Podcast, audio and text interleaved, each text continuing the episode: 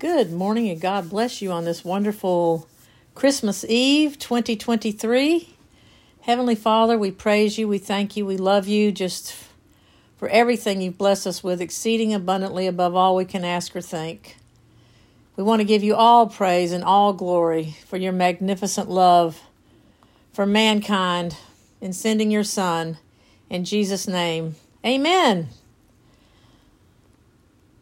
I'd like to start out by saying Jesus never came to start a religion, but to restore a family, the royal family of God's love. He came to offer us, by free will, our rightful place with the King of Kings and Lord of Lords at his Father's table. And that's why, for me, witnessing, sharing the gospel is not a chore because I realize it's the greatest gift I can ever give to any human being. Back in Genesis, Adam and Eve had it all. They had dominion over the fish, the fowl, the earth, and they lived in an unimaginably beautiful place called paradise, the Garden of Eden. The word Eden means delight, full of pleasure. That was God's gift to the first human beings. But like the movie Titanic, Adam could truthfully say, I'm the king of the world. But not for long, because he relinquished his power to a fallen angel, and calamity quickly ensued. But God, dot, dot, dot. I always love that thought, that phrase in Genesis 3:15 after this mess was made in the Garden of Eden, God immediately gave hope. Hope, which is such a powerful word to mankind, to human beings. And he said in verse 15 in Genesis 3 I will put enmity or separation between you and the woman. God is speaking to the fallen angel, Lucifer, I will put separation between you and the woman, and between your seed and her seed. Well, women don't have seed, so we're going to talk about that in a second. He shall bruise your head, and you're going to bruise his heel. Well, if you're going to get a big fat bruise, I'd much rather have one on my heel than on my head. and so God immediately gave mankind hope of one day again being kings and lords in paradise. And from that period of time, which was which was close to 400 BC, until the manger in Bethlehem, which was around 4 or 3 BC, God's people had looked diligently for this Messiah, this Christ, the one who would come and redeem them from their captivity, from the curse that Adam had placed upon mankind. And this all happened in a crowded small town called Bethlehem, which appropriately translated into English means house of bread. And Jesus said of himself when he was a grown man, I am the bread of life. I am the bread that comes from heaven. And so in Bethlehem, they had gone, Mary and Joseph had gone because there was a census for tax collection. And because there was no room for them in the inn, there were so many people there. That's when our true king and the bread of life was born. Not in a palace, not in a five star hotel, but in a manger. And let me tell you, mangers were very clean places because people took their animal, their husbandry, you know, to heart. They kept them almost like their children. Everything was so clean and neat. But the interesting thing, when Jesus was born in the manger in Bethlehem, God did not alert the media. he did not go to the big muckety mucks. He told his angels, his messengers, to go to a group of shepherds and bring to them good tidings of great joy. And you know, the thing is, I didn't find out until I went to Israel and I asked our guide, Avi, to spend a day with him. I paid him extra to take me to a sheep market, to take me to any of the places where people were still of the lineage of folks who grew up in that part of the world, that they would look more like Jesus looked. We certainly know he wasn't an Anglo Saxon, that he was Jewish and he came from the Palestine area. And so Avi was the one that taught me that being a shepherd was one of the absolute most noble and revered professions in the time of Jesus. Why? Because they were the supermarket. They fed the people meat. They supplied wool for warmth. They gave them milk for cooking and drinking. And it was these noble shepherds that God chose to announce the birth of his son to the good common man. If you want to look at Luke chapter 2, verse 6, it says, While they, Mary and Joseph, were in Bethlehem, the time came for the baby to be born. Yahoo! And Mary gave birth to her firstborn, a son.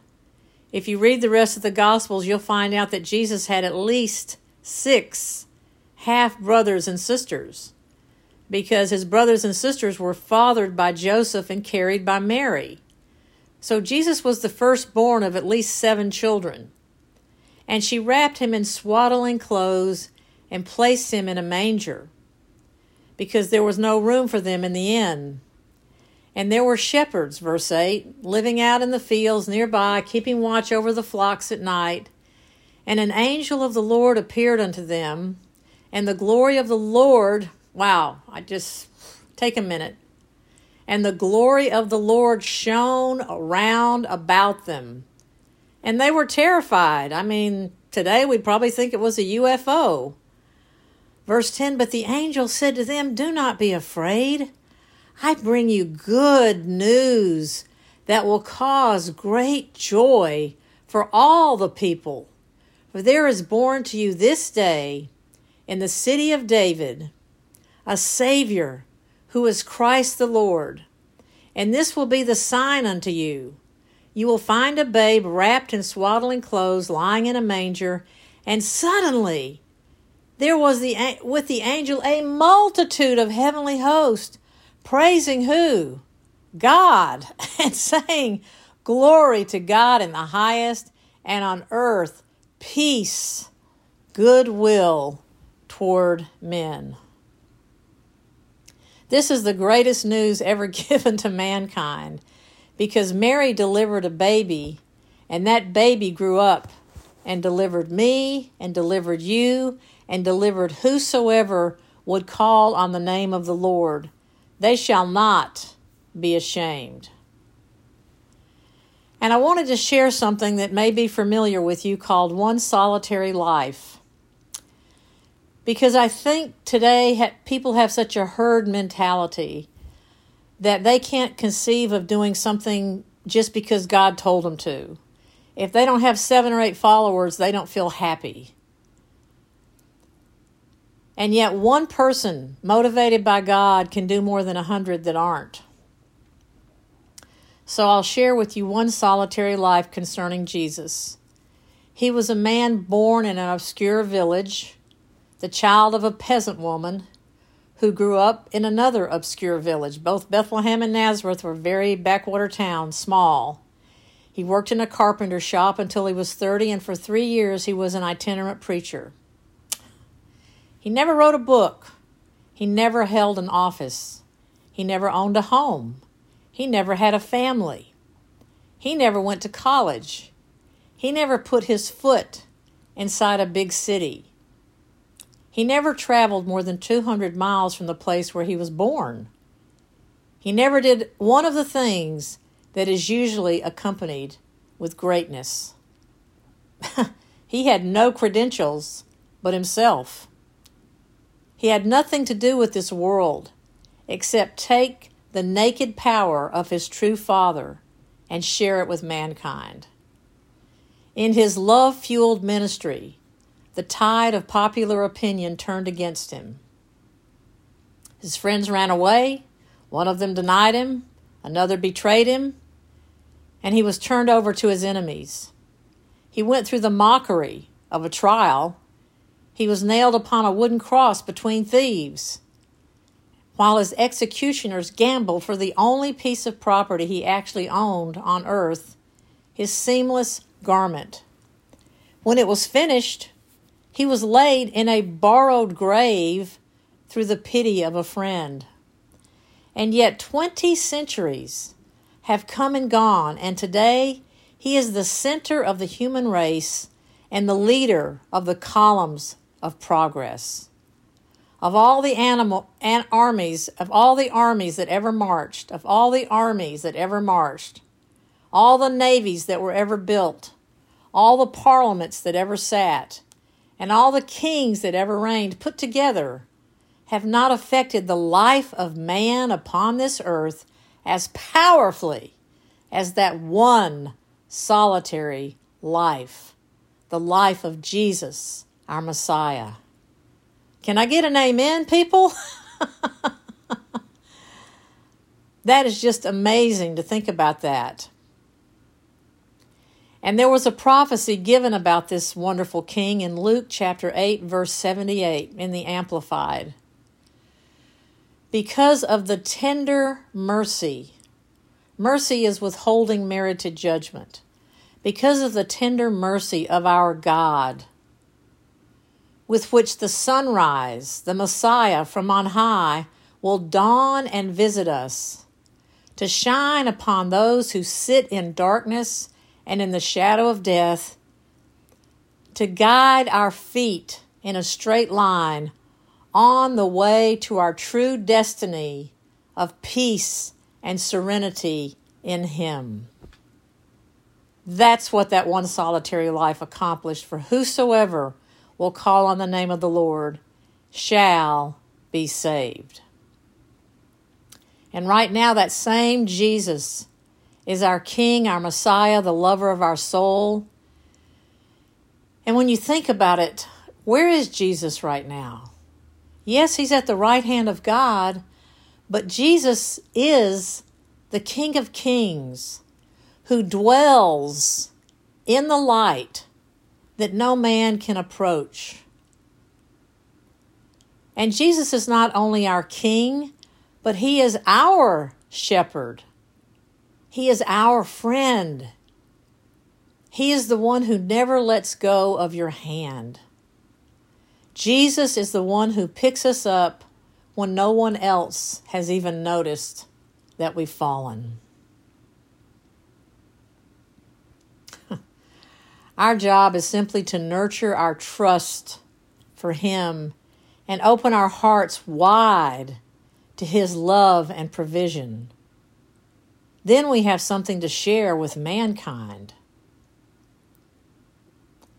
Jesus is the one who gave us a seat at our Father's royal table, and we are the ones who can turn around and offer others a seat at the table in a place of blessing and provision. Amen? The whole point is at the time of the new birth, Jesus moved inside of you. You became a new creation in Christ. And now, His joy is when you allow Him to shine through your life, through your eyes, through your heart, through your actions. It says in Corinthians that we have this treasure in earthen vessels, that the excellency of the power may be of God and not of us. But people, we do. The point is, we do have this treasure treasure far beyond i don't care what it is on earth a billion dollars a ton of gold you know a continent filled with silver nothing comes close to the treasure of christ living in you and giving you eternal life and the power to love and be loved and share love and i'll tell you if, if you would ask god to open your eyes and see the treasure on the inside, the wonder that He's placed inside of you, it would change everything you think about yourself and others. It would be the end of low self esteem. It would be the end of fear. It would be the end of doubt. It would be the end of worry. But so few of us take the time to realize what and who we are in Christ. And I, another thing, if you really saw what was in there, honey, you would be chomping at the bit to tell everybody, not just people you love, but every Tom, Dick, and Harry about the gift that God wants to freely give whosoever will call on the name of the Lord shall be saved. To tell the world about who the real king is, the real cock of the roost, because I'm telling you, it's not politicians, it's not mankind, it's not the billionaires.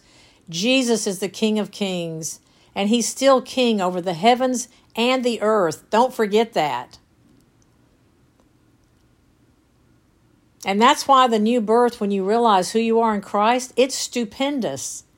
It is astonishing. It is a life changing. It is beyond the beyond. Jesus is King. Don't forget that. Do not be distracted by the shiny or the dark objects here on this earth. Jesus is our King and the Lord of love. Like I said in the beginning, Jesus never came to start a religion, but to restore God's family. He's King of Kings and Lord of Lords, so He has already made us lords and kings.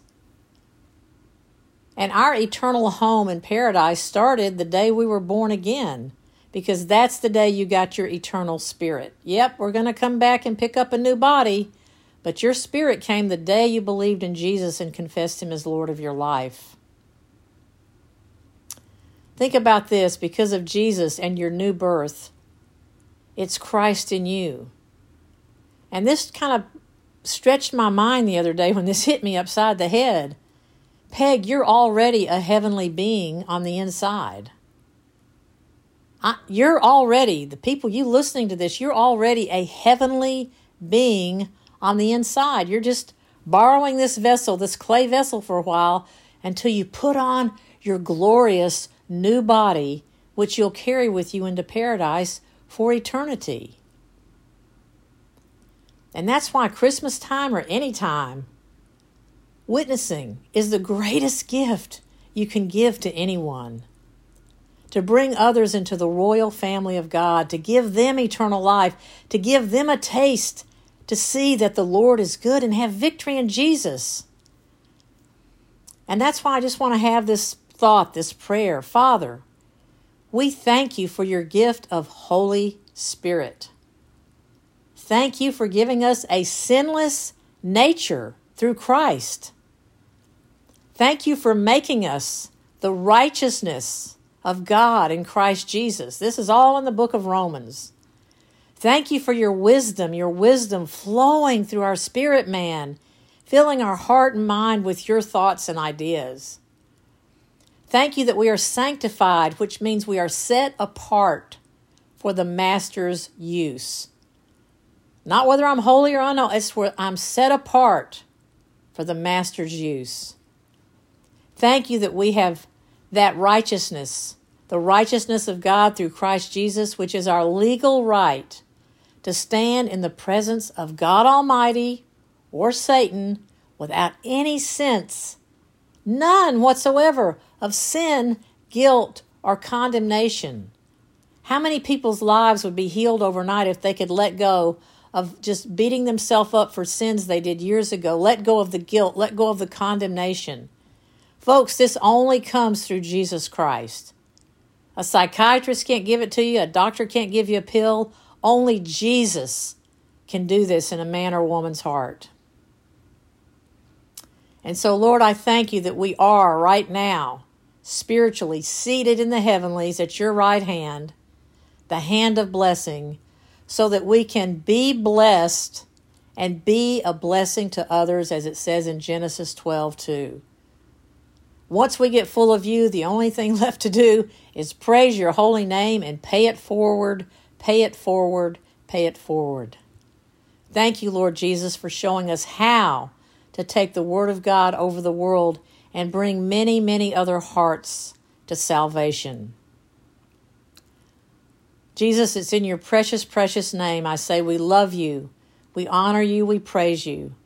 Thank you for everything you've done for us and for many more yet to hear the great news that came to the shepherds that day. Good tidings of great joy. A Savior has come to set you free. Thank you, thank you. In Jesus' name, amen, amen, amen.